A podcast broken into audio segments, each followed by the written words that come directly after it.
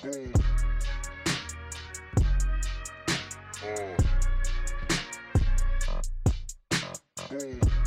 many M's to make, make too many rules to break, too many fighting that case. I gotta find my way. Gotta need new shoes. If I lose, she lose, and I ain't get used to losses. Gotta hit the golf course to get a peace of mind. Family, friends want a peace of mind. I can tell they all piecing up, and I can show them where peace resides. Since eight years old, I knew I'd be rich, cause the college route, it wasn't about shit. Tried the honest route, but chose house slicks. Uh-huh. Tried to lock me up, but can't catch this. Uh-huh. Now every touchdown is on my X list, I'm on a fresh tip. Too much time, I'm living reckless. Now at that time, up on my left wrist. Little rappers ain't impressed. Your tax bracket ain't impressed. You buy a chain but won't buy no land. The hashtag should say desperate. I'm kicking game for these young niggas, cause one they'll deal me my daughter. Uh, all that bullshit I taught her. Uh, way too blessed to be normal. Uh, upper echelon where we stand at. So girl, be proud that your skin black and be happy, girl, that your hair nap. Cause the school system won't teach that. Where your father been, you gon' reach that. Too many M's to make, to make too many rules to break. Too many fighting that case. I gotta find my way. Gotta need new shoes. If I lose, she lose. And I ain't get used to losses. Welcome, ladies and gentlemen, to a special edition of the Splash Cast, the first ever interview conducted by myself, Reggie, and my co-host Norwood. How you feeling, brother? I am feeling fantastic, man. I, I'm super excited to do this. This is something you and I have talked about at length for a decent amount of time. And once again, this is another check box off and and definitely the great and right place to start. So we told you guys that we had a surprise for you during the pregame in the episode last week. Episode 110 is out. The pregame is out. Uh, came out Tuesday. Uh, I mean, sorry, Wednesday. The Splashcast 48 pack came out July 4th, holiday edition, and then the Around the League edition came out Thursday. If you're listening to this now, you're listening to this. It is Saturday, so we told you there is no Saturday morning live unless need be during the summer.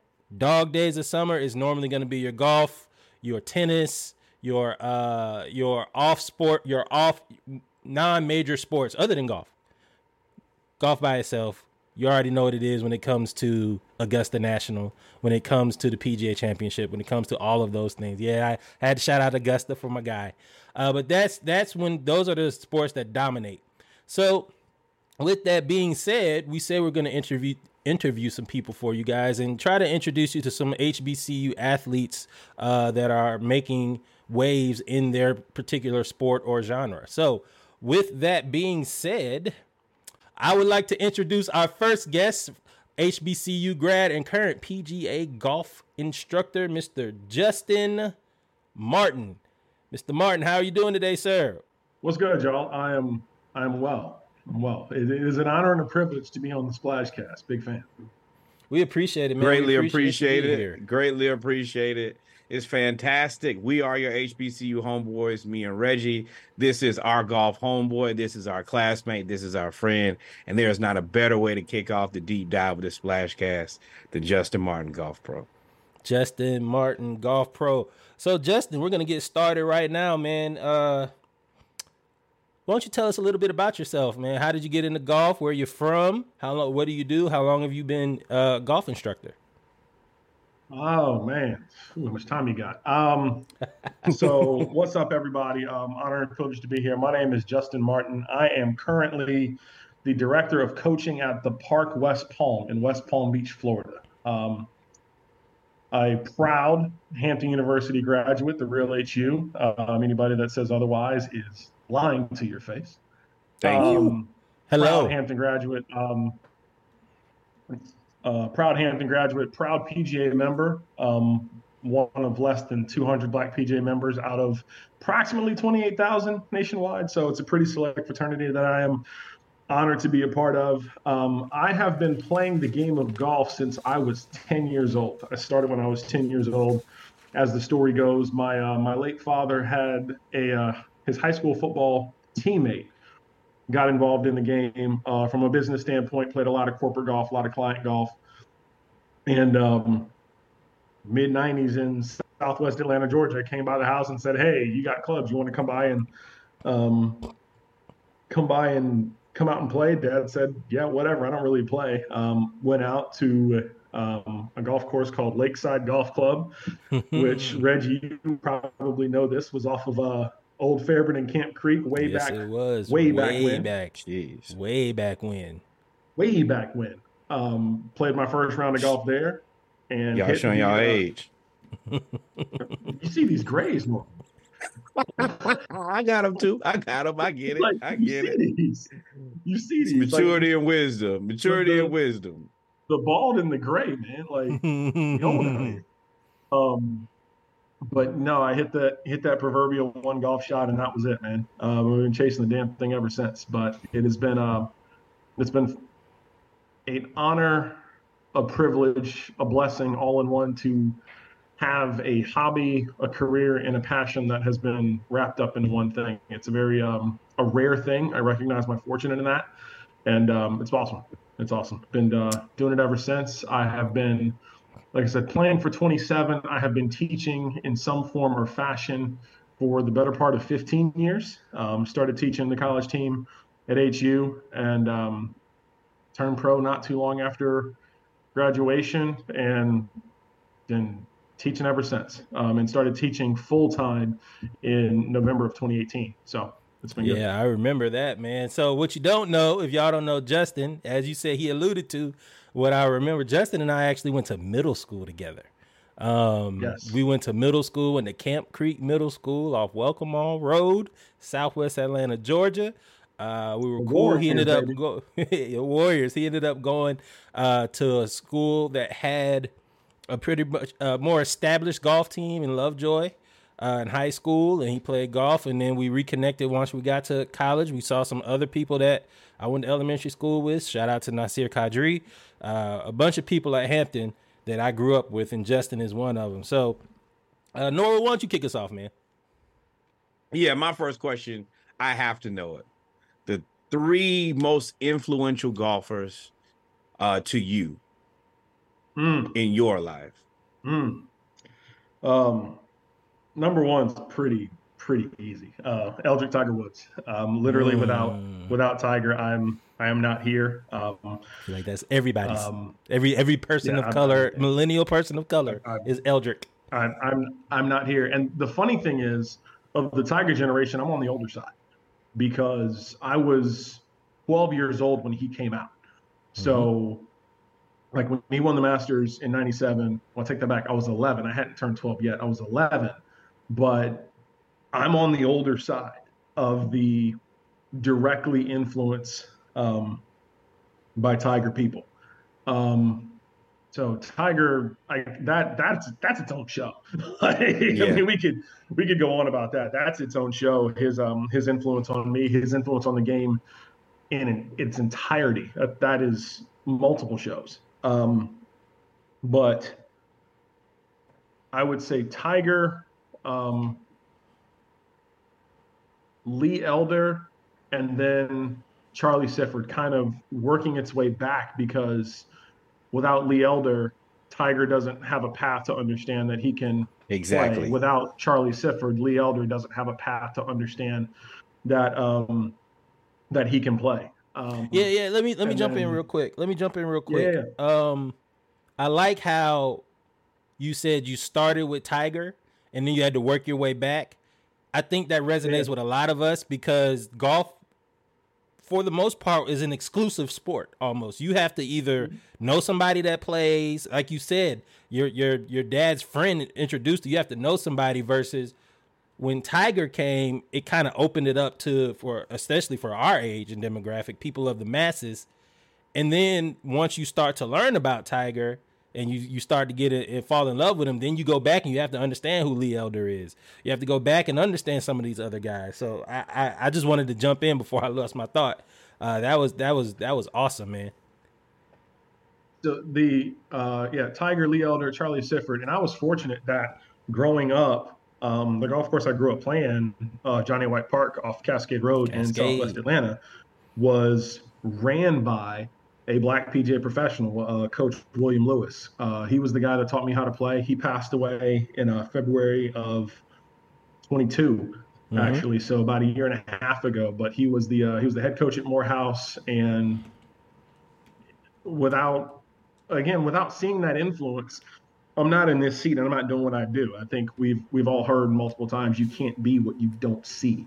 Um, and I was fortunate from a very early age to see it, so I figured I could do it. And sure enough. So I'm glad you brought that up about uh, John A. White. I knew you played at John A. White. We talked about it a lot. I went to summer camp there when I was a kid as well. Um, representation matters in every field, right, including sports. Oh yeah. You you just spoke about having a black instructor at a black uh, at a black golf course. How that really influenced you into really pursuing mm-hmm. golf as not just a passion, but as a as a, as a as a profession. How do you think your presence as a golf instructor positively impacts young golfers, especially golfers of color? And do you have you seen an uptick in in in people of color, youth, black youth in golf? Um, the short answer is yes. Uh, the short answer is yes. The for for a while when I was when did we get to the point that we started saying like as a as a random aside when did we all get to the point where we started saying when i was coming up like when did we get there oh when we became 35. everybody's uncle that's when 35. we became when that. Get there, like, as soon as you get a couple of nephews then suddenly you remember that yeah, and it's that, not our fault. It's, it's I blame everybody else who had them kids young. So now all y'all that's 22 that got got dog doggone 18 year olds. Now I'm super unk because your kid is going to nah. college. I'm gonna tell you what it is. These young kids start meeting you, and they either they start calling you OG, and you are like, "Whoa, whoa, whoa, whoa!" Brother. I am actually a YG, young gangster, not old gangster. And I, have had some of my younger guys start calling me OG, and I don't you have to take it kind of as a level of respect because they respect you enough to call you OG, but at the same time, you're like, bro, like I, was, I am in fact nobody's like OG. Like I was literally just your age. Like I still think I'm your age. right. Um, but getting getting uh, getting back to it, it is um, it is starting to change, and I have seen a lot, especially as an instructor. Um, especially as an instructor. I was director of golf at, ironically, the course I grew up playing for three seasons from uh, 2016 to 2018.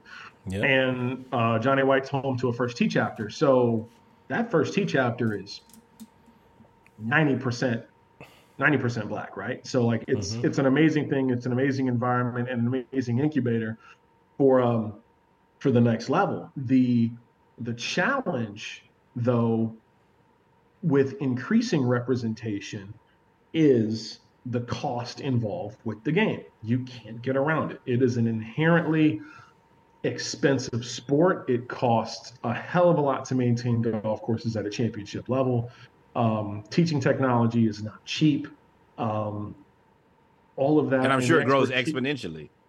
All and the quite honestly, the expertise that comes from learning how to use all of that fancy teaching technology is not cheap. Tournaments are not cheap. Equipment is not cheap. It's just, it's not a cheap sport. So it's like everybody can do it on an introductory level, but to take it a little bit deeper and like actually make it your thing mm-hmm. takes a sizable investment that our people either A, don't have it to do, or B, can't play the long game and see the benefit of actually investing in the game and what it can provide um, our kids. Hmm.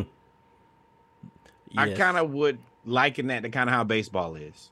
How technically, yes, everybody can play baseball, but once you get into baseball, travel baseball, AAU, bats, gloves, cleats, all of that, then suddenly you kind of you kind of remove a subset of people who could play the sport skill wise, but financially are just out. So you end up in playing football, basketball. Case in point, I'm headed out for a tournament this week, and I'm leaving on Sunday. And this is a this is a club professional event, but by the time you factor in gas, entry fee into the tournament, two nights in a hotel, it's a $500 trip. And I'm not guaranteed to see any return on that $500, but I do it because I love to compete.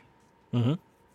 light, light that up every weekend or every other weekend and then start throwing plane tickets in it and then oh by the way traveling with a family or brother and sister also play and then you have to start to prioritize because you don't have a black card to just put on the development Yeah. That that's exactly what I was thinking. Is I can only imagine one one kid trying to get him through. You might be able to kind of jimmy it through and kind of figure out a way to do it. But then you get to second, third kid, that's a multiplier. And then, you know, you can't. I mean, Don't let him be grew up playing left-handed. You can't leave Don't your let mo- him be left-handed. you can't let your mother. You can't leave your mother at home and think that y'all are gonna go somewhere for the weekend and not take your mom. So now it's a it's a full family thing every weekend.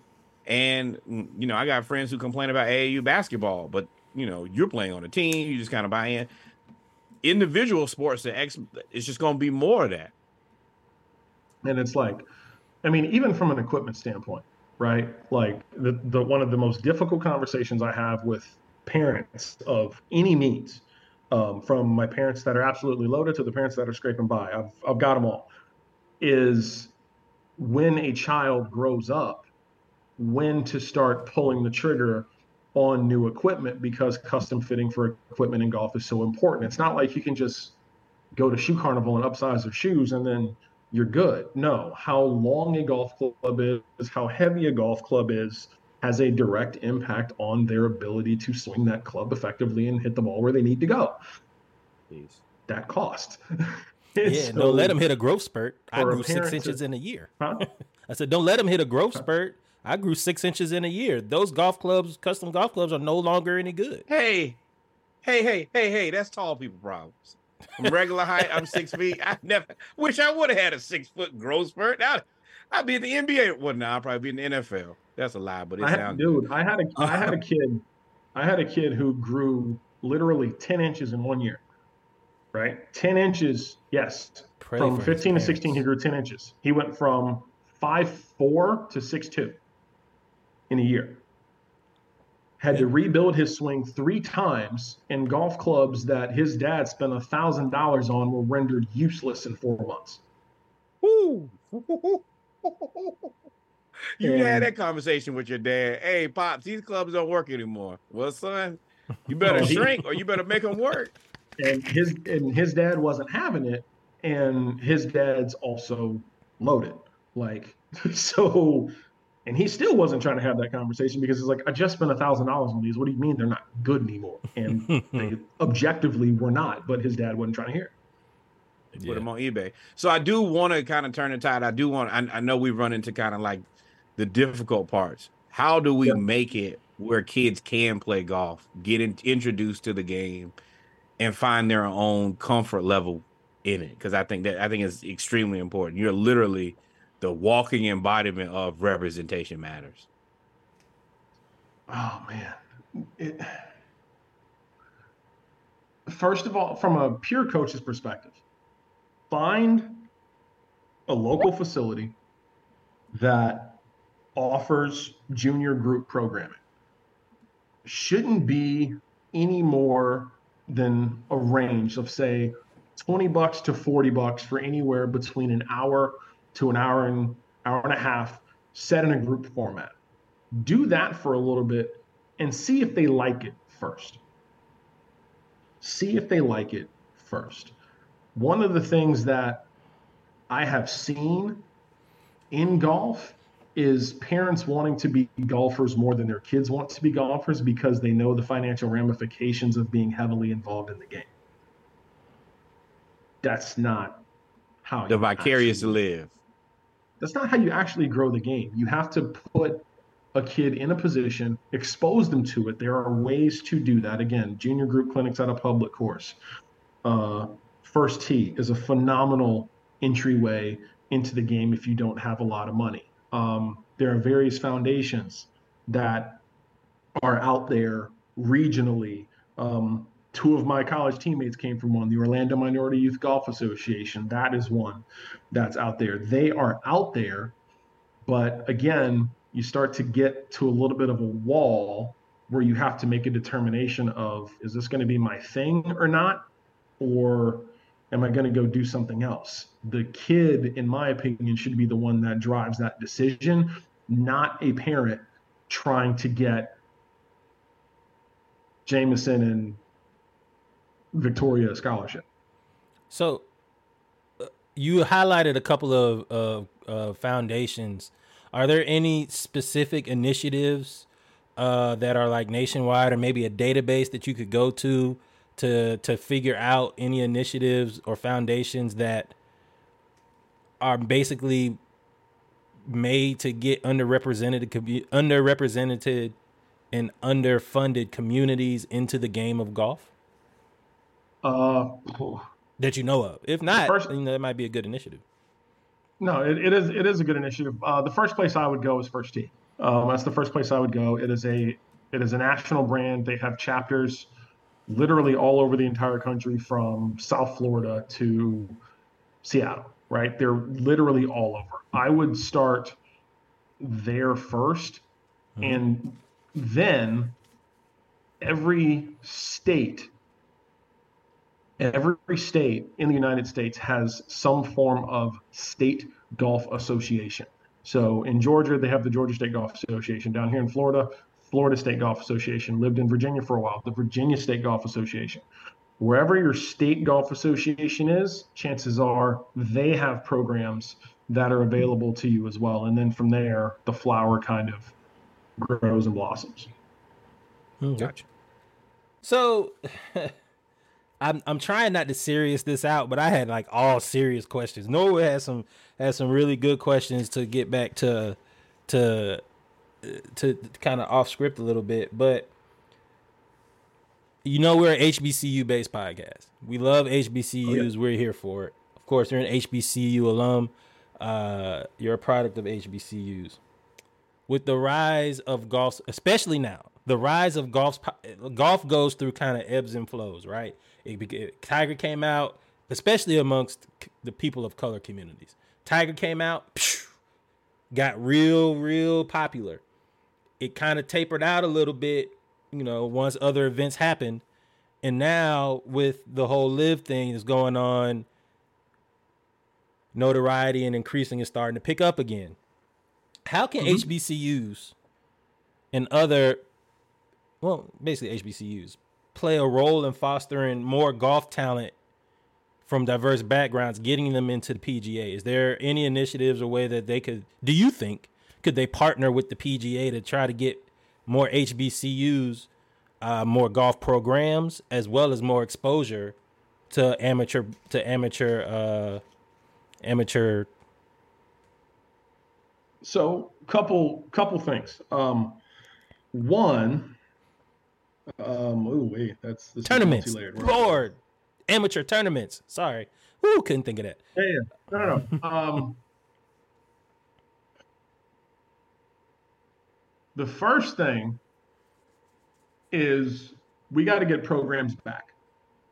Hmm. With the pan- with the pandemic, um, there have been multiple HBCU programs that were cut due to the pandemic, as golf at any level is a non revenue sport. Um, hmm. Hampton, we lost our program. Um, Jackson State, they lost their program a while back. Um, South Carolina State lost their program. Um, Spelman had a program for a little bit. They lost their program way before the pandemic. Um, it, it's it is a pure financial it's a pure financial conversation. Um, interestingly enough, HBCU golf is somewhat back on the map due to what Steph Curry has done for Howard. Yep. Um, he actually just had his fundraiser out at Pebble Beach to help benefit the Howard University golf team. They've raised, I think Steph gave them a million dollars of seed money, and mm-hmm. then they have had a sustainable fundraising effort for that program for the last three years. It's raised like three million dollars. So if all of a sudden you give, if all of a sudden you give a program three million dollars, then they can afford to enter in really good events. They can afford to travel. They can afford to provide coaching. They can afford to provide fitness training. It's a pure. It is a pure financial conversation. Um, related to that, I sit on the board of directors of the HBCU Golf Alumni Foundation, which is a collective of essentially peers of mine and ours that we all happen to play golf at HBCUs. Um, so there is two Hamptonians, three Jackson State, no, four, uh, four Jackson State Tigers, uh, Southern, and Winston Salem State, all represented on the board. Um, and we all played college golf and all have various levels um, of involvement still in the game. And one of the things that we are trying to do is, and again, the conversation got started in the pandemic. One of the things that we're trying to do is raise money through our HGA weekend to give scholarships to kids that are currently attending HBCUs with an ultimate goal of being able to raise enough money to start bringing programs back. It's a pure it's a pure financial conversation. I don't think you could get a room of 25 HBCU athletic directors and all of them would say we don't want golf as a part of an offering at our university. Mm-hmm. They would say we would love to have golf. The immediate following question is how do we pay for it? Where's the money? Where, what what weekend is HGA? Just so we can, you know, Labor anytime we have any. Labor Day weekend, August thirty first through uh, September second, in Orlando. Perfect, perfect. Second perfect. annual. We raised uh, ten thousand dollars last year, so y'all pull up. Yes, we want to support people. If you're in Orlando, we know tons of people in Orlando. You know, we always tell people, you know, we end the show with support HBCUs, the one that you went to, the one that your cousin went to, the one in your neighborhood. Well, this is a perfect example. This is a perfect time for you to physically go. And if not, send some money on your behalf. Send like we money. need these things. It's immensely, you know, it's immensely important and it's simple. Like it doesn't have to be a ton of money. I'm, I'm sure at this point, whatever money we can get, it moves the needle. Um, I'm going to ask you a question since you brought up Steph Curry. Uh, athletes that golf, athletes that golf. Mm-hmm. Who do you think? Who, who, I need. I need your top five oh, athlete man. golfers. Uh, across all sports. Oof. I mean, um, except golf, of course. there's a lot of dudes that play golf, man. Um, your favorite athlete's favorite athlete plays golf. Um, I would say. Well, well, we've all seen Chuck play golf. So you're right. Athletes play, they do play golf some better than others. As we just saw Mahomes and Travis Kelce. I say you gotta go Steph, Steph Mahomes Steph and Travis gotta be up there, don't they? Steph, um, I don't yeah, know if Steph, Travis Travis Travis stood on his head a little bit. I don't I don't know if he's as good as he played um, based upon the swings that I saw, but he uh, you know he can get out there. Um, yeah, he, you know that's my brother. I'm gonna tell him. Huh? That's my brother's coworker. I'm gonna tell him that. I'm like, hey man, we we don't believe you, man. hey, Kelce's a Hall of Famer in football. Um, that's a couple jabs right, right That's old school Davis. Um, I think that's a jab right Steph, there. Um, mm-hmm. John Smoltz is a stick. He's again retired. John Smoltz oh, is a stick. Um, oh goodness. Steph John Smoltz. Steph John Smoltz. Uh, Tony Romo. Tony Romo yeah, is heard about Tony. Heard Tony about Tony. Uh, who else? Yeah, heard. That's, Tony was like on the cusp of like trying of, to going pro. Yeah, he was trying to go pro. Allegedly, we don't have to worry about him winning.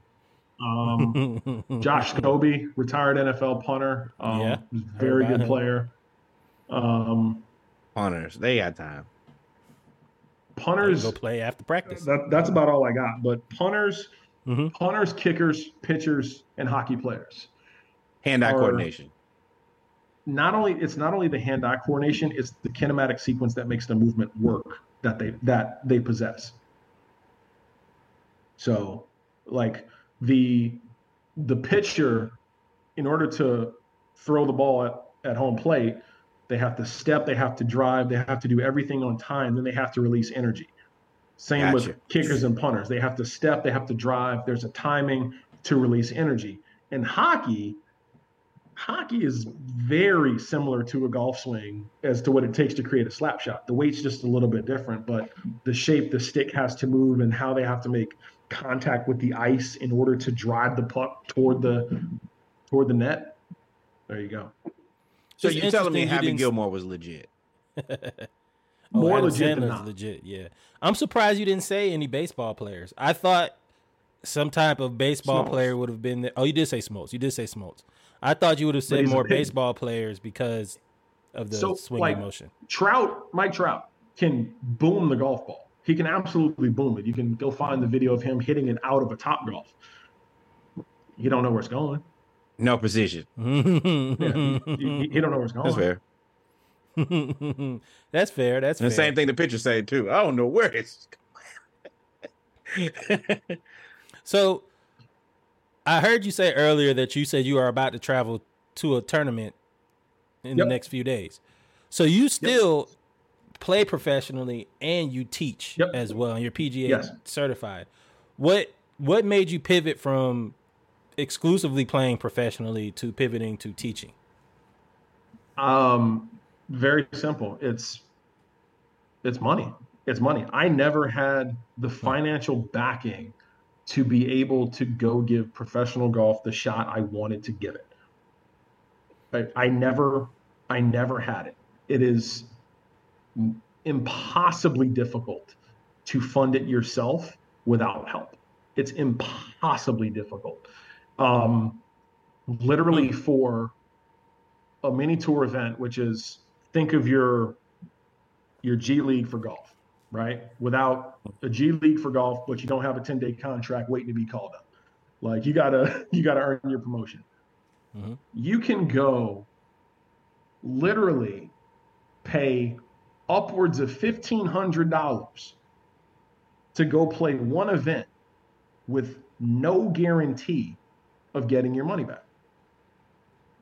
Ooh, that's an expensive weekend. boy. That's a fifteen. I, How- that, ooh, fifteen hundred. How well That's just to Oh, get I'm there. serious. How, You gonna it cry the car, boy? Let me tell you, I got none of my money back. it, it is Better odds in Vegas. at a mini at a at a mini tour level, entry fees are at least seven hundred dollars. That's you're putting down seven hundred just to have the right to play. You got to travel to get there. Like most likely you're driving. Most likely it's inside of six to eight hours because again travel is expensive. You got to stay somewhere for a week. You could stay. I mean, if you could stay at a Holiday Inn Express, you're balling as a mini tour person. But realistically, you're looking for that Motel Six or that Econo Lodge that is 70 bucks a night. Like you're looking for Extended literally stay. the cheapest thing you can find because the less money you put out, if you do play well that week to make a check, That's your money. the greater That's how you make your money. return. That's how you make your money. Mm. That's how, But that's I- how I you get- make your money. I can also imagine the Econo Lodge is probably not great for your back the night before you need to compete at your absolute best. And it was like it was funny. I um I looked at this in like 2012 because I still had dreams and aspirations of trying to play. I looked at the then web.com tour money list, which is the AAAs of the PGA Tour, and I was as an assistant pro making nothing. I was top 125 on that money list, and I hadn't hit a shot off the measly base salary that I had. And I'm just like, all right, this this there's a there's a conversation that has to be had here. Fork in the road, if you will. Yeah, um, that that fork in the road, if you will, and I I went my way because it was the only way that I could go. I, I literally could not fund it.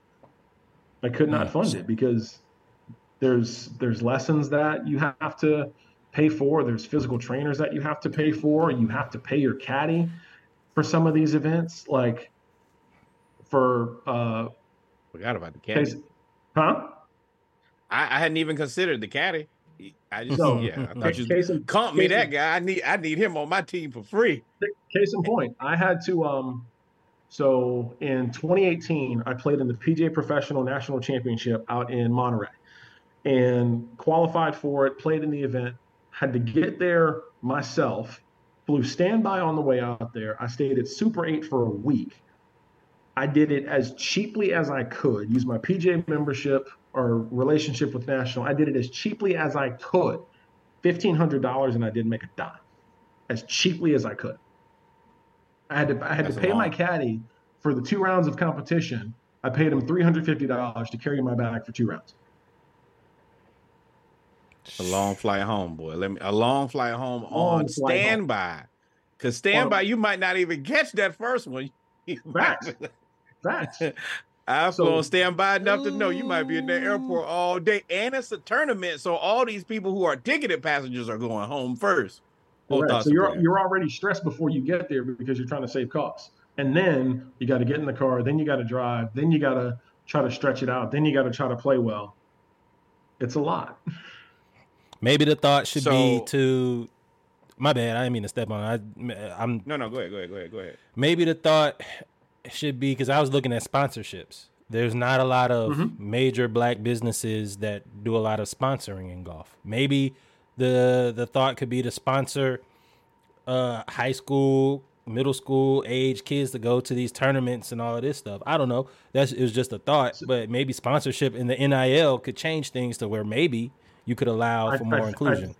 I, I, think I think NIL is going to do a, a massive amount to change that, where a uh, amateur golfer take perfect example is Amari Avery. Uh, she plays at University of Southern California right now. She's been on Netflix, but the girl can play, right?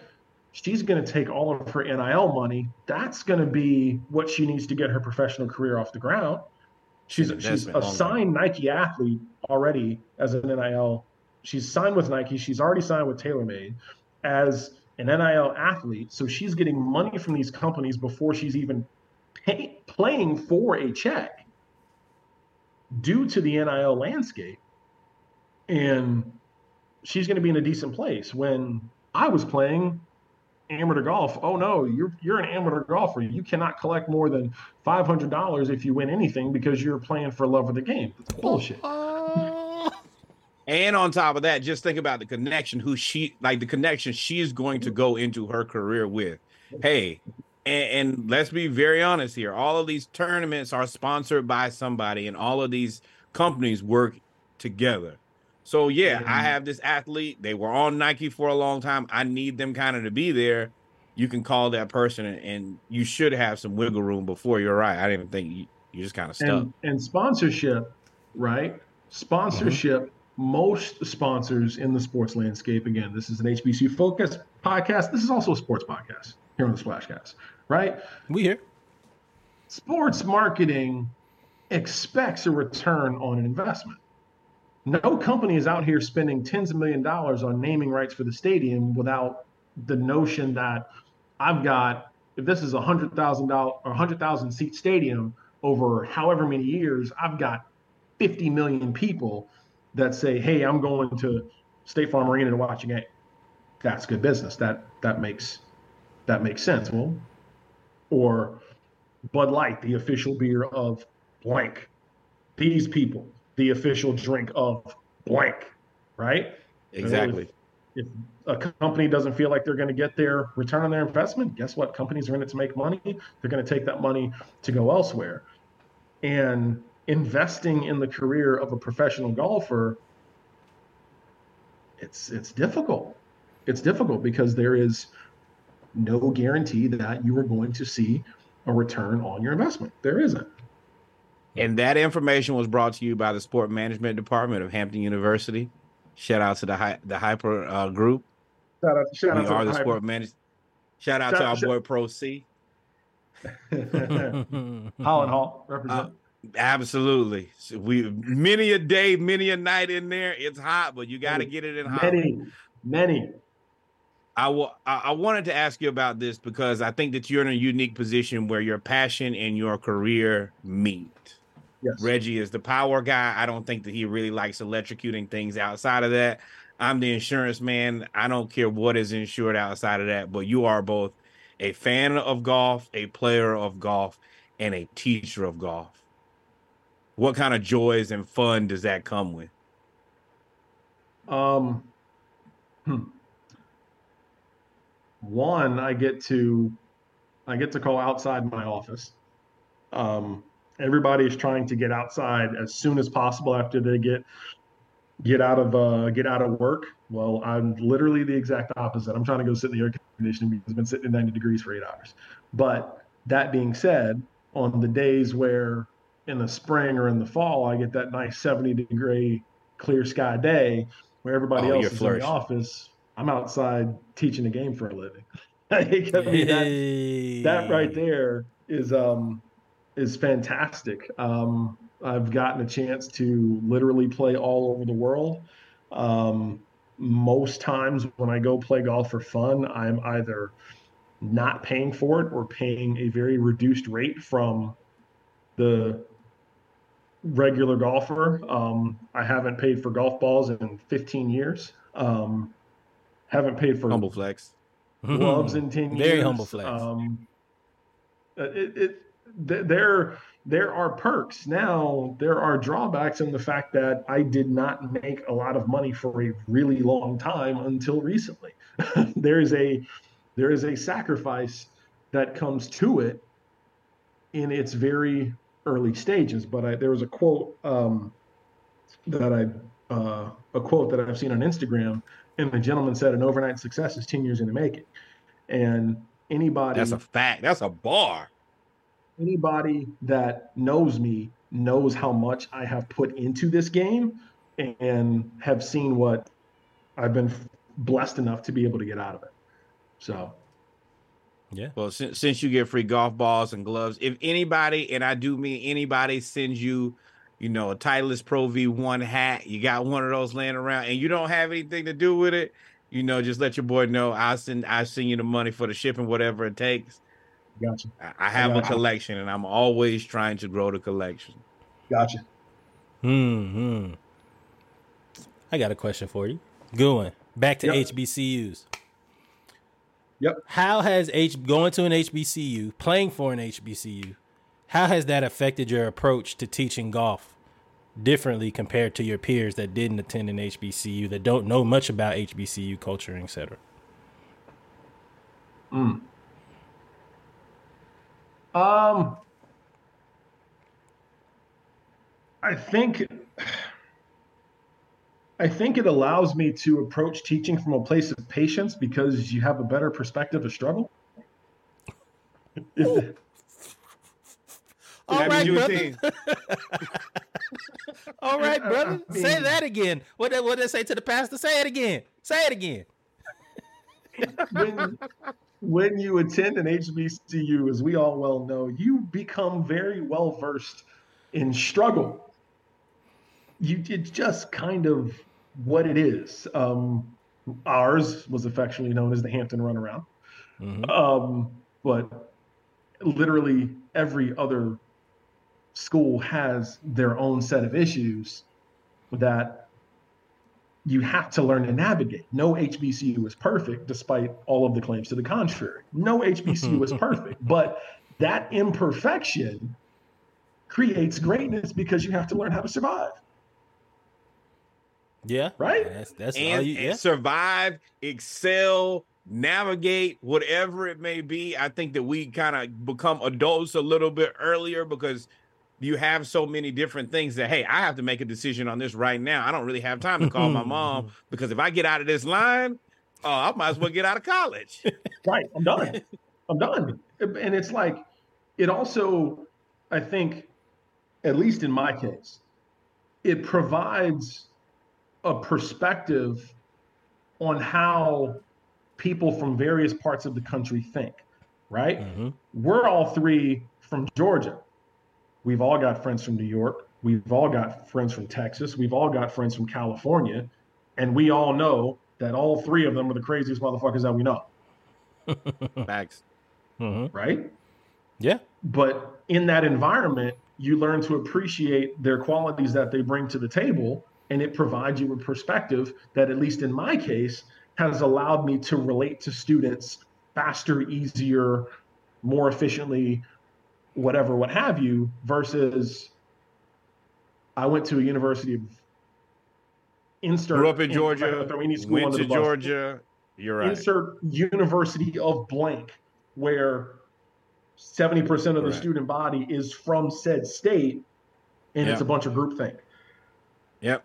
When you're at an HBCU, you don't really get that luxury because somebody from somewhere else is going to be like, "Wait, you sure about that?" And you learn to start to kind of fact check yourself really quick. Oh boy, Oh, somebody- boy, yeah. do you? What you say? Who's the best rapper of all time? It depends on what. Who are you talking? the best to? of anything. to? bruh. Yeah, yeah, but yeah, that, that rap situation gets it gets accelerated, and I'm gonna go with Andre 3000. I don't care if you're mad. Um, I, He I'm actually a, dropped that album that Killer Mike said he's working on. That I, I need that. I'm gonna take a week off. if I that told happens. I I'm told taking a Reggie week off like from everything. this.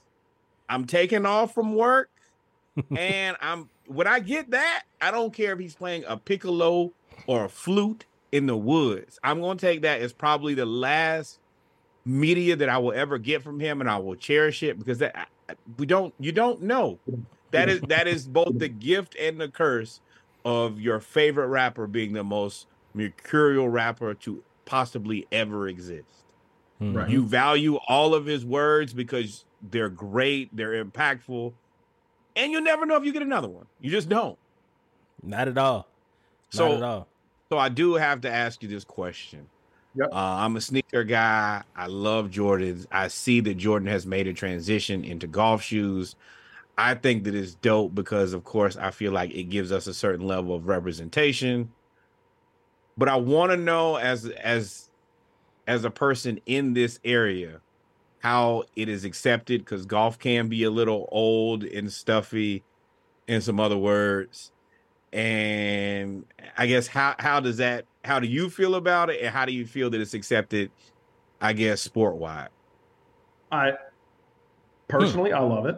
Um, and most golfers I have found that are under 50 love it.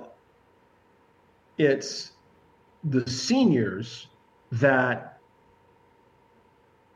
again, and I'm talking guys that are And to say senior golf is like 65 80. and up.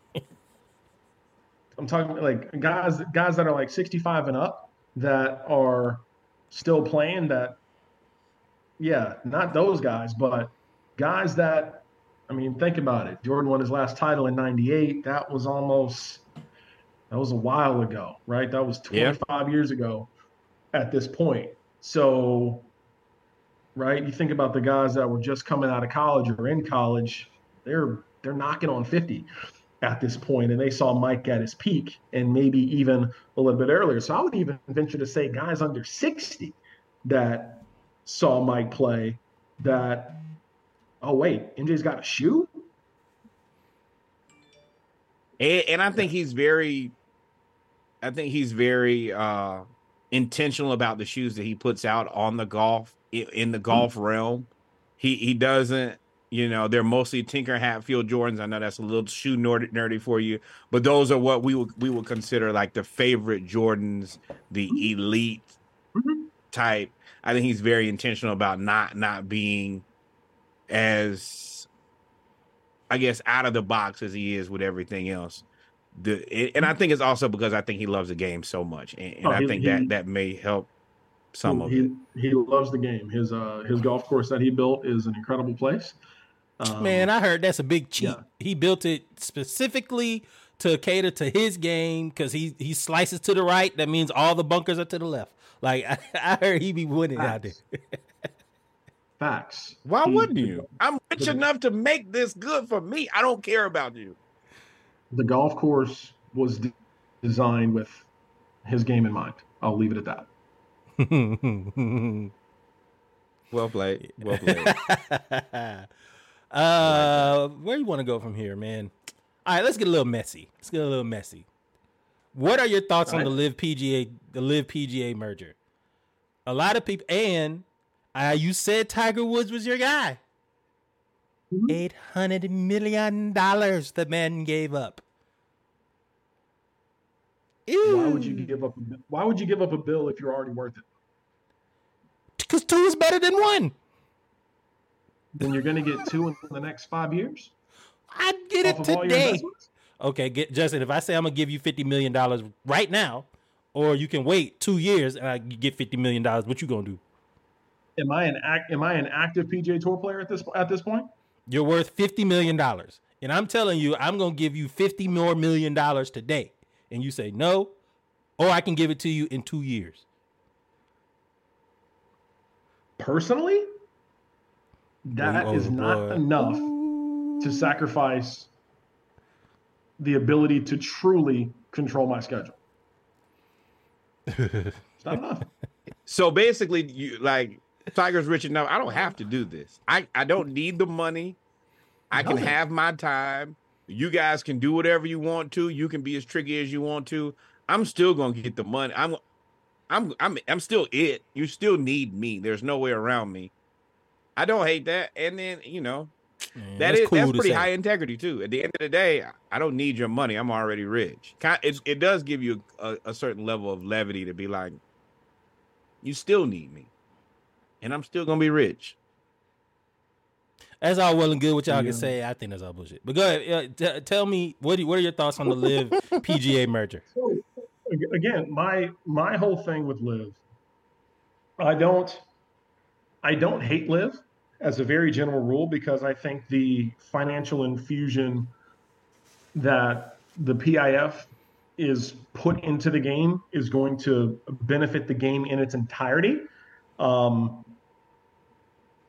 they're quite honestly, from a business standpoint, they're involved. They're involved in everything. They're, they're, they're a sovereign wealth fund that's worth almost seven hundred billion dollars. They're literally involved in everything. So the the notion I don't even know how many that- digits that is.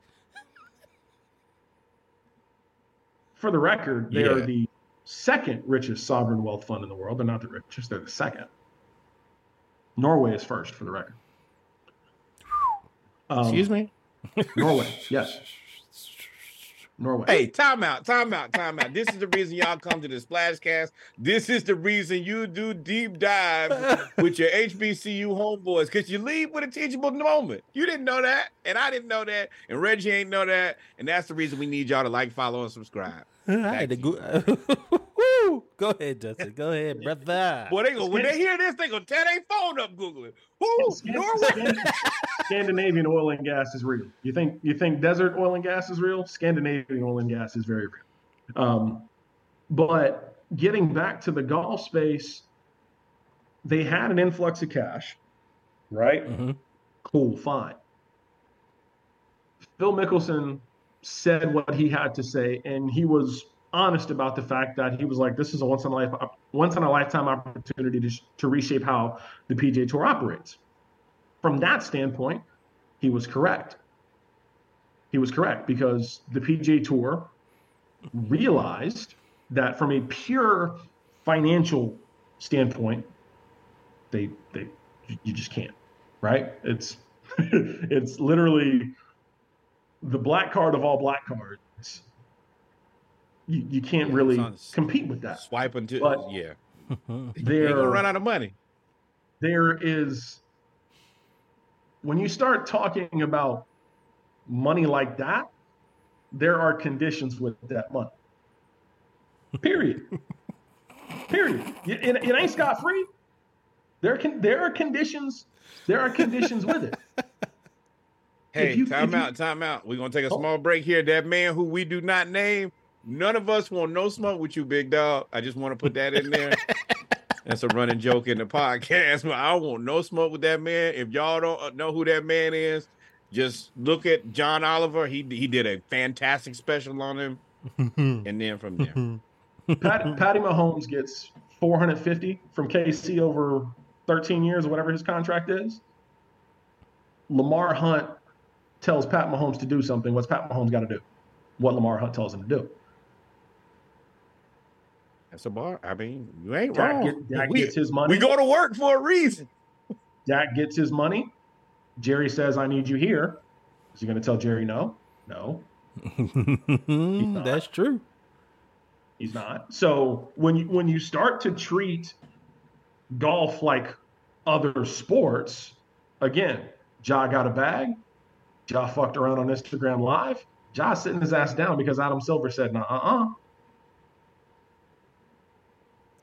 So and, if, and, Adam Silver still gave him a little pass, boy. Hey, slapped him on the wrist. Hey, bro, we gonna need you to stop playing with guns, but we ain't gonna we can't have you be out that long either now.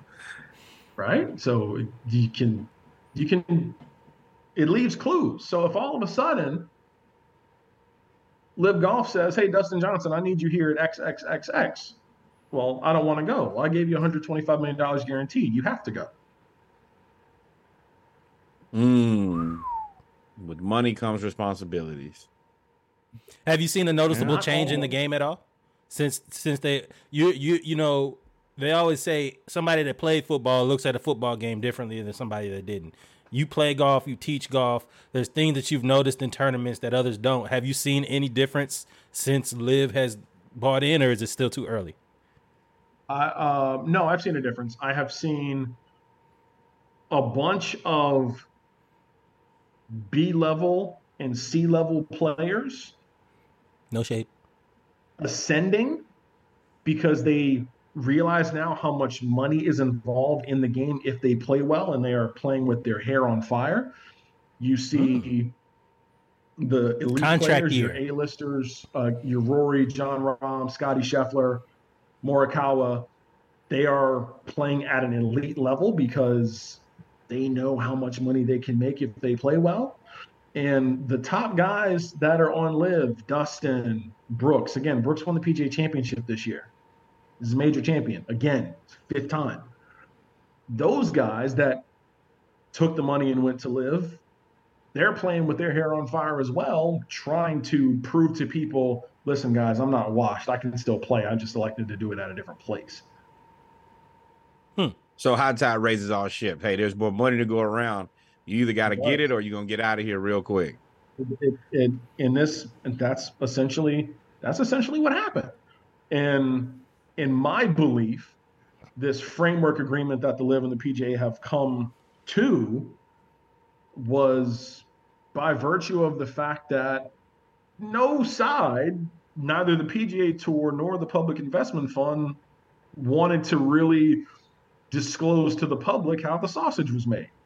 They, they didn't they didn't want to do that from either side. Yeah, these are two notoriously secret groups. Uh, they're not really giving up too very, much of any information. Very, very secret groups. Again, the tour doesn't. The PGA Tour in American sports is known as the most secretive when it comes to financials and discipline. That, oh, I believe they have that reputation, and you think how, how do you get the Public Investment? Fund wants all of its investments aired out in the U.S. court system? No. Oh, that never happened. Never, never, never, never, never. Which is so as you talk about how secret golf is, I am from a small golf town in Georgia. You may or may not know it.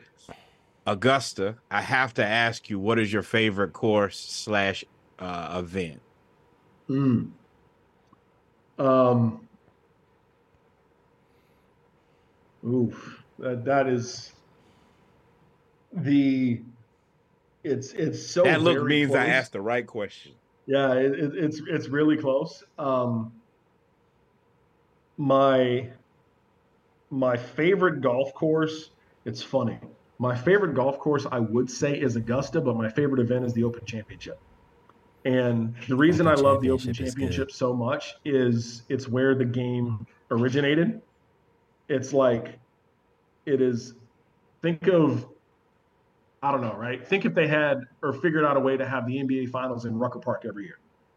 You read my mind. I knew you were going to say Rucker, and I can 100%. I've not been to the U.S. Open, but I've been to the Masters a couple times. It is the the course, the beauty, the pomp and circumstance, but I can see how somewhere else could be more fun. But just the sheer magnitude of Augusta is oh, is, it is if I'm a sports I, guy, but when you get there, you're like, oh shit, this is different. Hey, Splashcast viewers and listeners, I'm gonna tell you from a golf professional standpoint, if you ever, ever, ever, ever, ever get the opportunity to go to the Masters, drop your schedule and do it. There, there is nothing like it in sports. Drop your schedule and do it. They bid at work uh, you know, I work for the power company.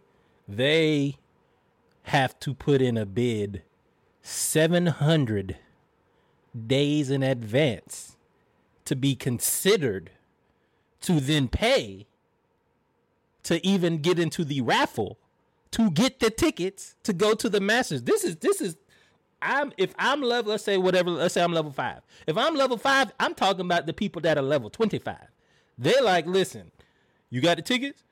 Hey look they start negotiate big negotiations when it start when it comes to going to those to the to the masters. It's a big deal. You're right man. You are 100% correct.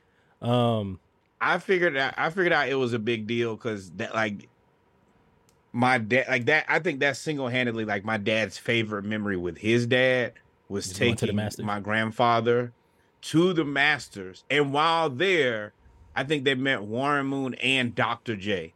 And Mm. like I I've heard my dad talk about this before my grandfather passed away. I remember him talking about it, and ever since then, like I, I knew at that moment, like those are not two guys who are easily impressed. For them to both say that that was such a signature moment in their life, like I've always had an immense amount of respect for the course. From a sports business standpoint, what event or entity has the cachet, prestige, and balls to tell a network that is paying you to air their event, we only do one year contracts? The Masters is broadcast every year on a one year contract. yeah On a one year contract, so they perpetually have leverage over the situation. it reminds me of like Disneyland in Florida. I mean Disney World in Florida. Like Augusta is so self-sufficient in everything that they don't need anything. So they go in and speak and say, you know, they've you know Augusta's been sued multiple times for whatever reason. And every time they just say, Nope.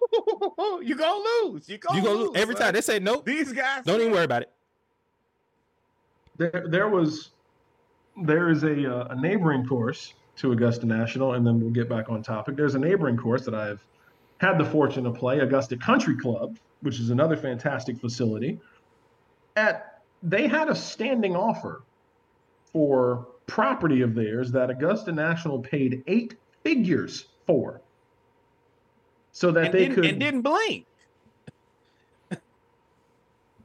eight eight eight figures and they just at, at some point it was going to happen i yes i i have not played augusta yet i have been fortunate enough to meet a handful of individuals that are members at that facility the financial means is real i will leave it at that without a doubt. And the thing about it is, as a person from Augusta, you don't really get that much access. Like in it's it sits dead center in the middle of the city. dead in the middle dead in the middle It's two or three openings, and like I joke with people, it's like Hogwarts. Like if you don't know that that's the Masters, you'll ride up and down Washington Road, which is the the the one, two, three roads we got, and you just won't know. You be like, oh, there it is, and the people like, hey, show me the Masters. We just drove past it. Until you enter the If gates it's and it's like oh. only. And you get back there. I've been fortunate enough to get into the clubhouse. I used to, I worked the tournament as a high schooler, and you get to see like a lot, like where they grow the grass and all that type of stuff. And it just kind of it, it's mind blowing. Like I've been to bowl games and all the rest of this stuff, but just this is there's like you said it. It's self sufficient. It's so self sufficient. It's so self sufficient. It's kind of it's scary. Like it's no, we don't need anybody for anything. We got our grass here. We got everything that we need is right here in the middle of Augusta, and nobody knows about it. Yeah, man. It's crazy. It's crazy. Let's jump back right back on topic. I'm gonna steal one of Norwood's questions because my questions are I realize that they are super serious. Um it's great conversation, Whatever great conversation. But with the rise in golf's popularity, I told you before it has ebbs and flows, right? There's this new thing that Tiger's starting to do.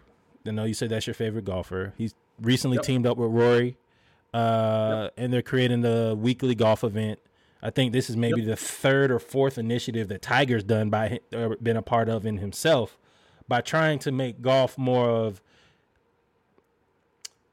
m- bring golf into your daily life media wise Yep. right because of the way the tournaments are set up the tournaments you get their own weekend and if unless you're a Justin Martin or you grew up playing golf or you love golf a lot of the smaller tournaments the non-majors you're not going to keep up with. So there's kind of a void between major to major for the tournaments and it seems like Tiger is trying to jump into that and fill that void.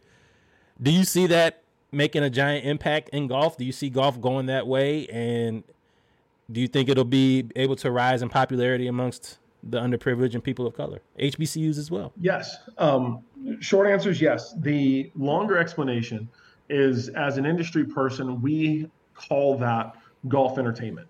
So think about how many times um, we've all been to Top Golf, right? Mhm. Everybody's been to Top Golf. You go and you you hit a few balls, playing a handful of games with your friends, looking a little bit stupid, but you're drinking, you're eating some food, you're having a good time, you're vibing to some music, and it's like, man, this was fun. I'm gonna come back. I'm gonna do it again.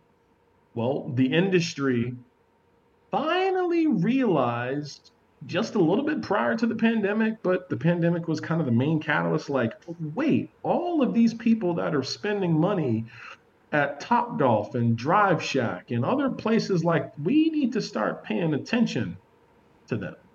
We, we need to You're right. we need to reach out to these people and figure out a way to keep them involved in the game. And it doesn't necessarily mean playing on what we call a green grass golf course. You could take your family, go to Top Golf. Top Golf provides clubs for you. Top Golf does, again, they provide clubs for you. They provide relatively safe space. You got bathrooms. It's an hourly fee for a bay plus whatever food and drink you want. Open to everybody. That's the key. Open to everybody. Very accessible. Doesn't matter if you don't have golf clubs. Doesn't matter if you don't have golf clubs or clothes or any of the traditional things related to golf that has been a barrier to entry. You remove all that with Top Golf, and you remove And all you that know with what? Drive Shack. You know what the funny part is? You know who loves Top Golf? Hmm. People who don't golf. yes Like not interested. Hey, you know what? Like whoever. Hey, y'all want to go to Top Golf? Do you really golf? No. I just want to go somewhere and, and hang out and drink and try this out for a little bit. And you're right, PJ. Like now that you kind of explain it in that way, I'm PJ. You just missing money here, and Top Golf is raking it in. Let's be very clear. With Raking. every city that you go into, hey, let's go right on over to Top Golf. You're gonna get your corporate events during the day because they want to take your ass to every every job. Hey guys, what y'all want to do? Let's go to Top Golf. We can give you a couple drinks, feed you a little, you know, bar snacks, and then hey, you're a happy employee. No, but it is fun. but that's kind of it. Then on the weekend, hey, I can take my family here. I don't have to like create this whole super event. It's all pretty self-contained. I can drink and sit with my wife and do this a little bit with my kids. My kids can have fun. We had a family event, and none of these people are probably now that you say it, I probably assume that probably 60, 70% of the people who go into a top golf are not interested in playing golf like a full More than 18. More than that. More than that. It's Oh, like yeah. eighty-five percent. because people It's- that play golf all the time would why would you go to top golf when i can go to the driving range or the actual golf course but you're right it does the ex- the accessibility But I want to see something Tiger. that's awesome. I want to see Tiger top golf. I want to see if he is top golf. I know how difficult that is to do. Show me if you can do it. So the so the funny thing is, and I think what'll end up disrespectful happening tiger spit at you dog what top golf I know it. is I still want to see Jordan dunk. I don't care. you want to see Ti- if you want to see Tiger hit a golf ball with the precision that Tiger can hit a golf ball with. He said it in the media. I can hit a golf ball. I just can't walk. Hmm. yeah yeah tiger's body is broken man you said that a couple now that we're here this this and this is how we really wanted the the, the interviews to go ladies and gentlemen we got our questions we got our highlighters we got our timestamps we got all that but this conversation, I'm having fun. Yeah, now that Tigers Tiger is you know, now that you brought it up with he still has the skill.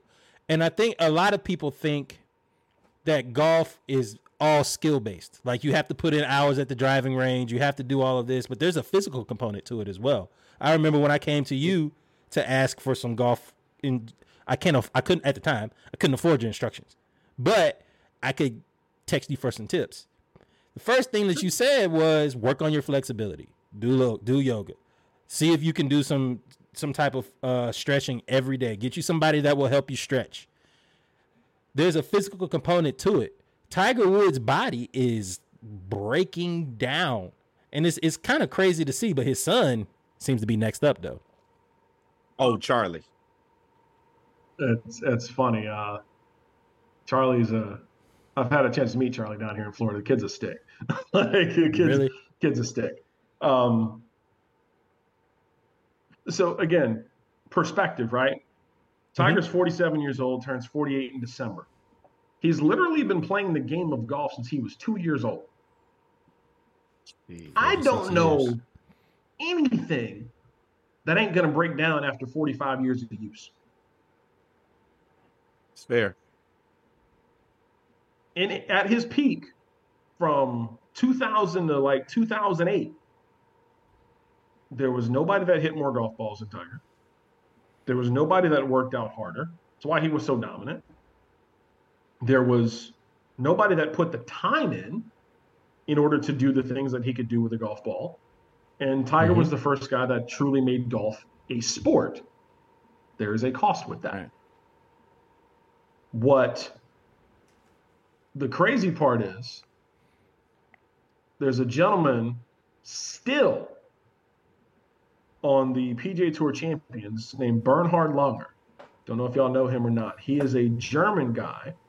He is 65 years old, and he just won this past weekend the U.S. Senior Open to become the all-time winningest golfer on PGA Tour champions with 46 wins on that tour after the age of 50. 65 years old, still playing at a world-class level. The only that's a, that's a hell of a second act.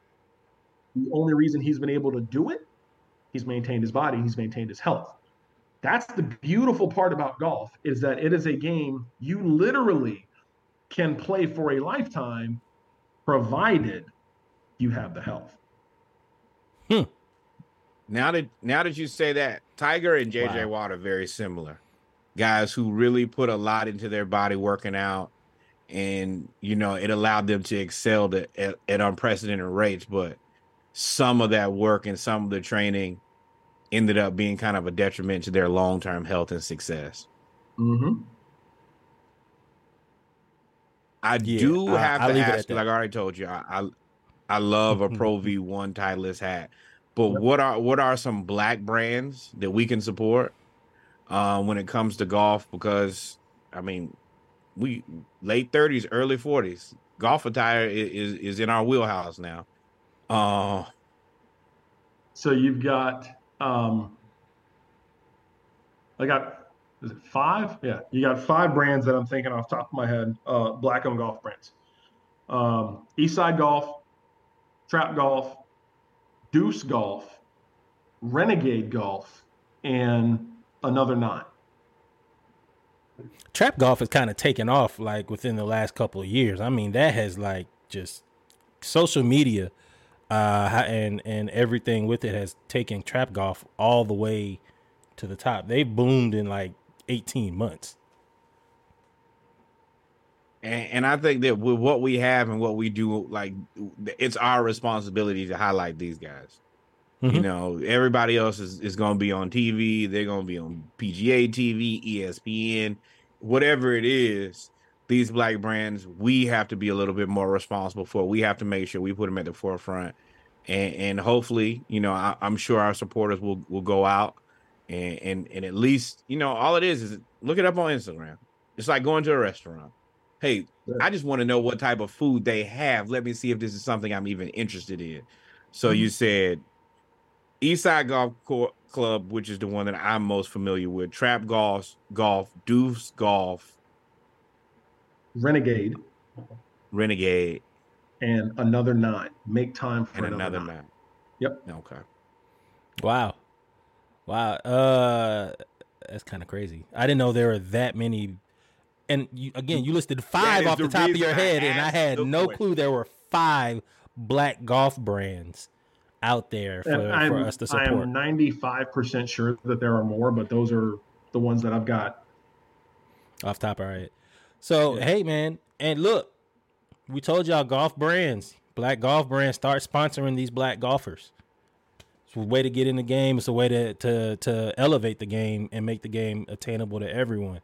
Um, And, and and sponsor your favorite podcast if Yeah, if you yeah. got a couple dollars because couple dollars, couple shirts. You know, we, We were are we were all people. black brands. We are here for the culture, and yeah, if you want us to put it on, what AB say, put that shit on. um, okay, all right. We've talked a lot about golf. Nope, nope, nope, nope, nope, nope. I got one more. I, I'm Right. I'm a shoe guy, but I gotta ask this: golf video games. Did you play any? Do you play any? What is your favorite? Uh, oh man, it was uh, my favorite all time. Dating myself was Tiger Woods '99 on PC. That was my favorite of all time. Um, PC. You are okay. Mm, you were that advanced. was- you were that was advanced. Tiger. that was Tiger at his peak. I I logged way way too many hours, way too many hours playing that game. And That's work. funny. That's all work. You- you- It works. See, but the, but the funny thing off. is, if I look back at it, it was a way to teach me how to actually play the game and get the ball in the hole without physically being on the golf course. So you're telling me there is an intrinsic value to playing video games? One billion percent. Nobody can tell me otherwise. Okay. Oh well, since we bought video games, I'm a, I'm a piggyback off that question before we get to to the final things. Um, you know, I follow you on Instagram. If you don't know, that's his tag up under there, uh, Justin Martin PGA. You can see some of the latest training techniques that he uses when it comes to training some of these chil- some of these kids and some of these amateur golfers. We just talked about how video games kind of helped you progress along at a young age. How has technology and data driven analysis changed the way that you teach golf? And how has it been able how do you see it impacting the game's future development? Look at the joy in his face. the the reason why kids these days are so good so soon is because of teaching technology. It Hmm. takes the guesswork out. It it literally takes the guesswork out. You know, you can identify rapidly what your problem is, and you can take all of your practice time focusing on eliminating that particular problem. Mm-hmm. You're not guessing. You're not throwing something at the wall hoping it would stick. You are not hitting, hitting, hitting, hitting, hitting, and asking yourself, what am I doing? There's none of that anymore in golf instruction. The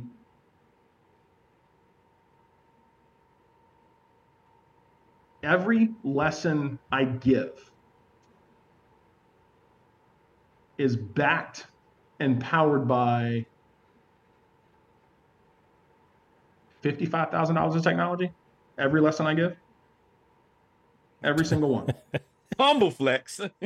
we got that bag. You want to Humble come get right, and you get tired of playing, and you get tired of going to the driving range and wondering why it's not working. Just call me. I got fifty-five grand back here. We can figure it out. the thing is, though, in this space, if you don't have it, close your door. Oh my god! I didn't even think about that. You're if you don't have that, how are you competing against the person who does? So there's really no difference between high school football, high school basketball, and, and golf nowadays, where you have such specialized instruction, such specialized equipment, such specialized trainers that if you don't have access to those trainers, to that equipment, it's like you already starting behind the 18 ball. F the eight ball, you behind the 18 ball. better You be a- still three games behind. You better be a world beater. like you you you better be You Bagger better be Vance. Roy Hobbs natural world beater. Move, dude. Um, you have you got to be Roy. Excuse me, Dog, my it's cat's all in right. the way. Well, oh, your cat. Welcome. Hey, Oh, you try- yeah. hey, I'm- I I'm get it. working. Hey, we doing the interview. I'm trying. I'm trying to be here too. I Cats got, golf I too. got two of them. The the little one's the little one is anxious, and the OG is just posted up in the chair next to me, minding his own business. So That is a fantastic way to get to what I was going to ask next. Yep. Outside of golf, no golf, no golf, no golf. What do you like to do in your free time? travel. Hmm. Travel. What's your next destination? um Outside of golf. the conversation me and my girlfriend are currently having uh is Do you get to participate in these conversations? I was about to Huh? say, brother. Do you get to participate, or I know the majority of times it's like, hey, this is where we're going, and then you, I, you know, no, all right, I, I, get. I, I I have a very good woman, and I'm blessed to say that I get to participate in these conversations. Um, hey, we hey, we support that around here. We support that. um our our top our, I think it's two great options. One is Rome, and one is Cancun. We're trying to figure it out. Well, those I mean, those are You're right. well, depending on where in Rome. I mean, it's nice over there. When in Rome. Yeah, it's, it's uh, I, I, you got to go see the world, man. Um, that's one of the things that, again, circling it back to HBCUs, if you think about the national presence that most HBCUs have, we've all been all across the country on flights to go see our friends at wherever they're at. It's just That's a- big facts. It's a natural extension to just take a longer flight to go see something else. Or Yeah.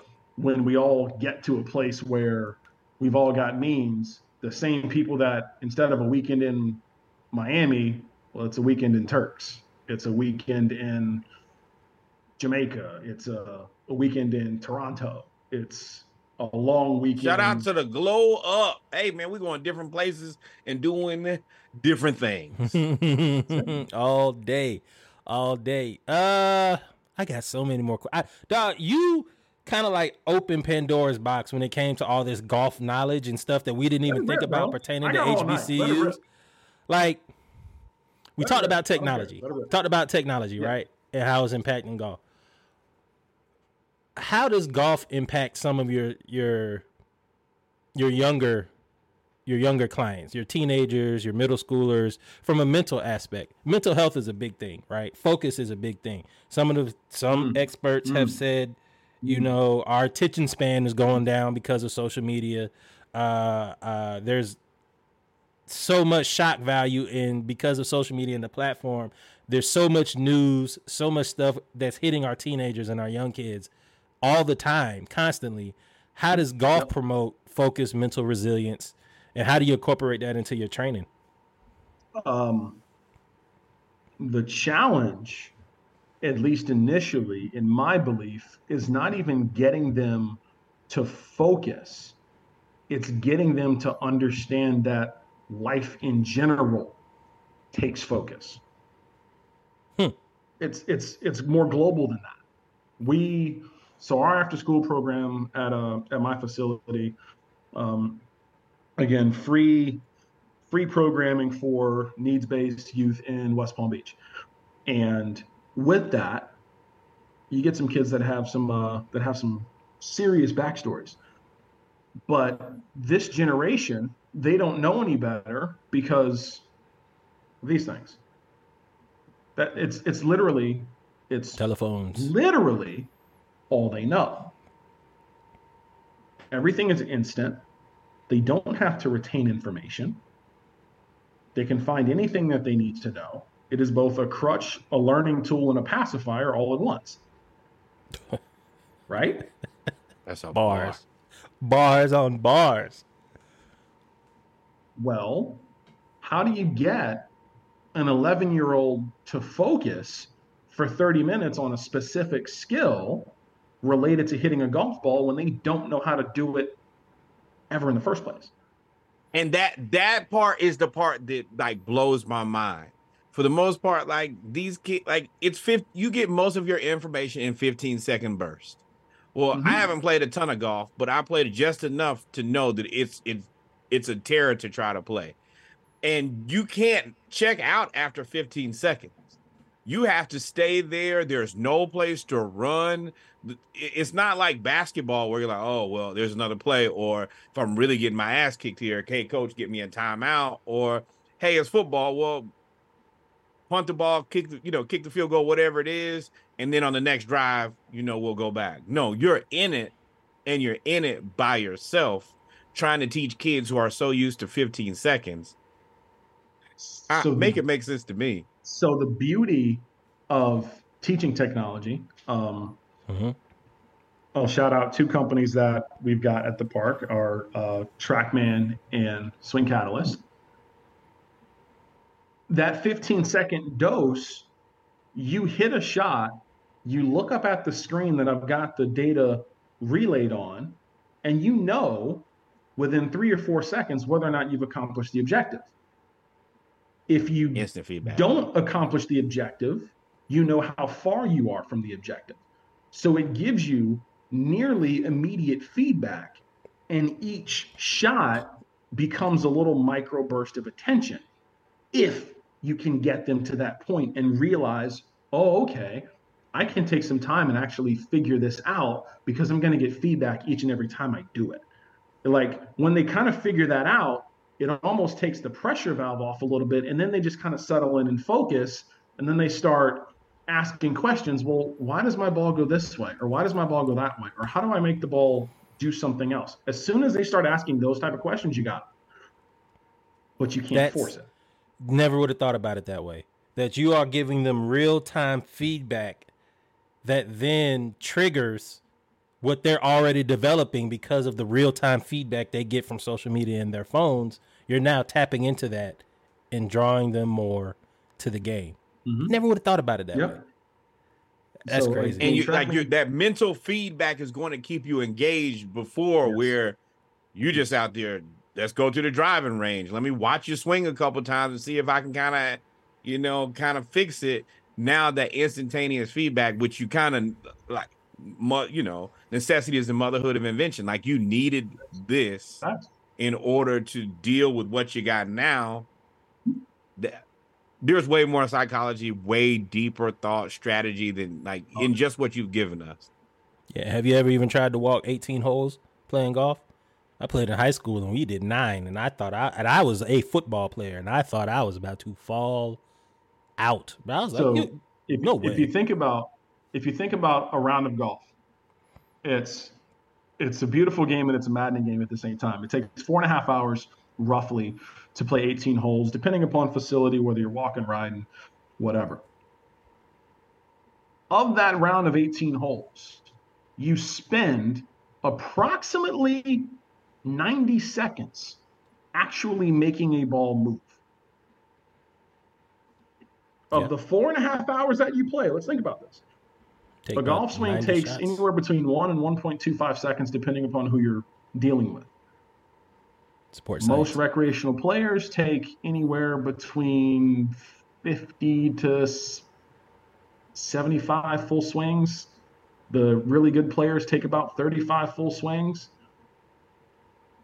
Then you got chips and putts that all take about a second. But if you take, if you shoot 90 and you're doing pretty good as a recreational player, if you shoot 90, that's anywhere between 90 and 100 seconds to actually shoot your score. The rest of it, you're outside, you're talking shit, you're having drinks, smoking cigars. You're That's what I was getting to. I'm just a lot of time for me to do some drinking. You said about to say you said all of the stuff that I, you said facilities, and I was like, man, I'd have to be sober. like being sober out there is a challenge if you're not professional. That- that's but again that's the beautiful part about playing the game for fun is that you go you get two drinks off you get two drinks before you get going. You get a drink in the middle. You get two drinks at the turn. You get a drink on 15 you come in you eat some lunch. You decide all right we done for the day. Bet. What's the next thing and you're doing it most likely with three of your closest friends or two of your closest and friends. and and if you feel like you don't feel like walking to the bar, they have bars on carts that will drive the drinks to you and say, "Hey, how many do you want? Yeah, that, no limit." That's my selling point right there. right there. Hey, that's what I mean, the, when I get to one hole, we get refill. Oh, that's why.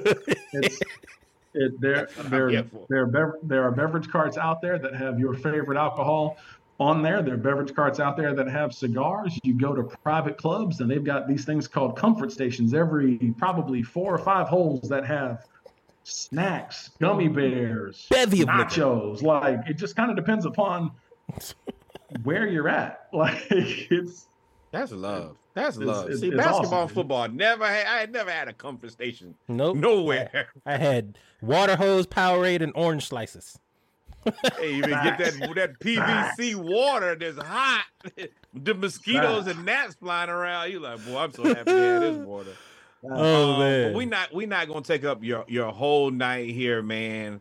We do want to give you a chance. I'm- I can keep going. If y'all got more questions, I can keep going. No, no, I'm no. This is this is one, but we are coming back to you. This. Oh yeah, before Norwood says what he got to say, you have been promoted to whether you like it or not, appointed, promoted, whatever you want to say. Corporate jargon is appointed as the Splashcast golf golf specialist. Golf You are the homeboy. Whenever we got some some something that we need to talk about with golf, we calling you because the the amount of No. information that you just gave us here to even think about.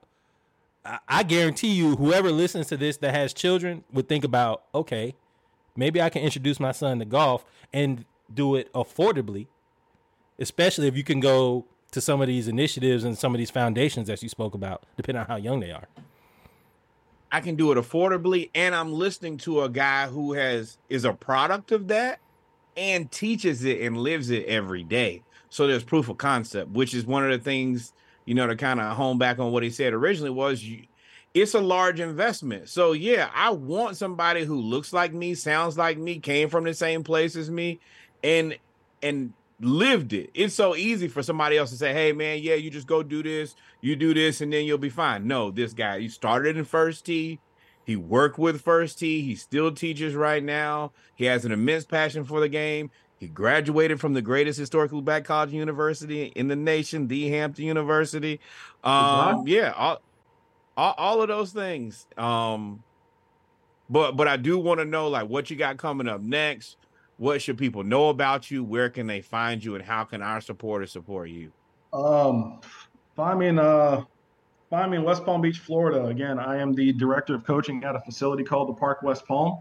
Uh, we just opened up April 17th um, of this past year. Um, we have on our on our grounds we have an 18 hole championship golf course, a nine hole par three course, a driving range that is currently under renovation with a Toptracer range, which we will get into at another at another show. Um, teaching studio, um, outdoor bar, restaurant, full service restaurant, as well as a nonprofit community program arm. So we got a lot going on down here in uh, West Palm Beach. You can uh, find me on Instagram and Twitter at Justin Martin PGA with any golf related questions you may have. We're gonna see you at homecoming. Fantastic. That's the plan. That's the plan. See you at homecoming too. Well, man, I want to say I appreciate you, Justin Martin, for stopping through with us, man. We had a great conversation. Uh, this will be out on YouTube. Justin will have it all over his social media as well. Uh, at Norwood, if we didn't miss anything, take us out. man, I want to say thank you for this is the first of a, a new thing that Reggie and I are doing the deep dive with the Splashcast. I thank you so much for being our first. I think you did an excellent job. You know, you gave us so much great information, uh, specifically just to help African American people get into golf, supporting HBCUs. You know, this is like I told you, me and Reggie have we have literally talked about this endeavor for not days, not months, almost About at this point, it's got to be years. A year. With that said, with that said, with that said, me and Reggie are your HBCU homeboys. Justin Martin is your HBCU golf homeboys. We have had a fantastic time tonight, and there's only one thing left to do, and what's that, my guys? Hang out. Hang out. Oh yeah, we didn't brief you on that. joint. Hang out. Peace out, man. We appreciate y'all. That is Justin Martin, ladies and gentlemen. Stay tuned for the next Splashcast deep dive. Appreciate y'all. Peace. This is the Splashcast weekly schedule. You can find us on Monday, Monday Night Raw. That is the Around the League edition where we cover all of the major leagues around the league. Tuesday is the ATL edition Braves, Falcons, Hawks. Wednesday is when the playlist comes out. It's a Splashcast 24, 12, or 36 pack, just depending on the music. Thursday, for everybody who was not able to catch us live on Monday, they can catch up there on the Around the League edition. And then Saturday, of course, we bet beers for Saturday Morning Live. If you ever need to find us, we can be found at thesplashcast.com and, of course, via Instagram at the Splashcast.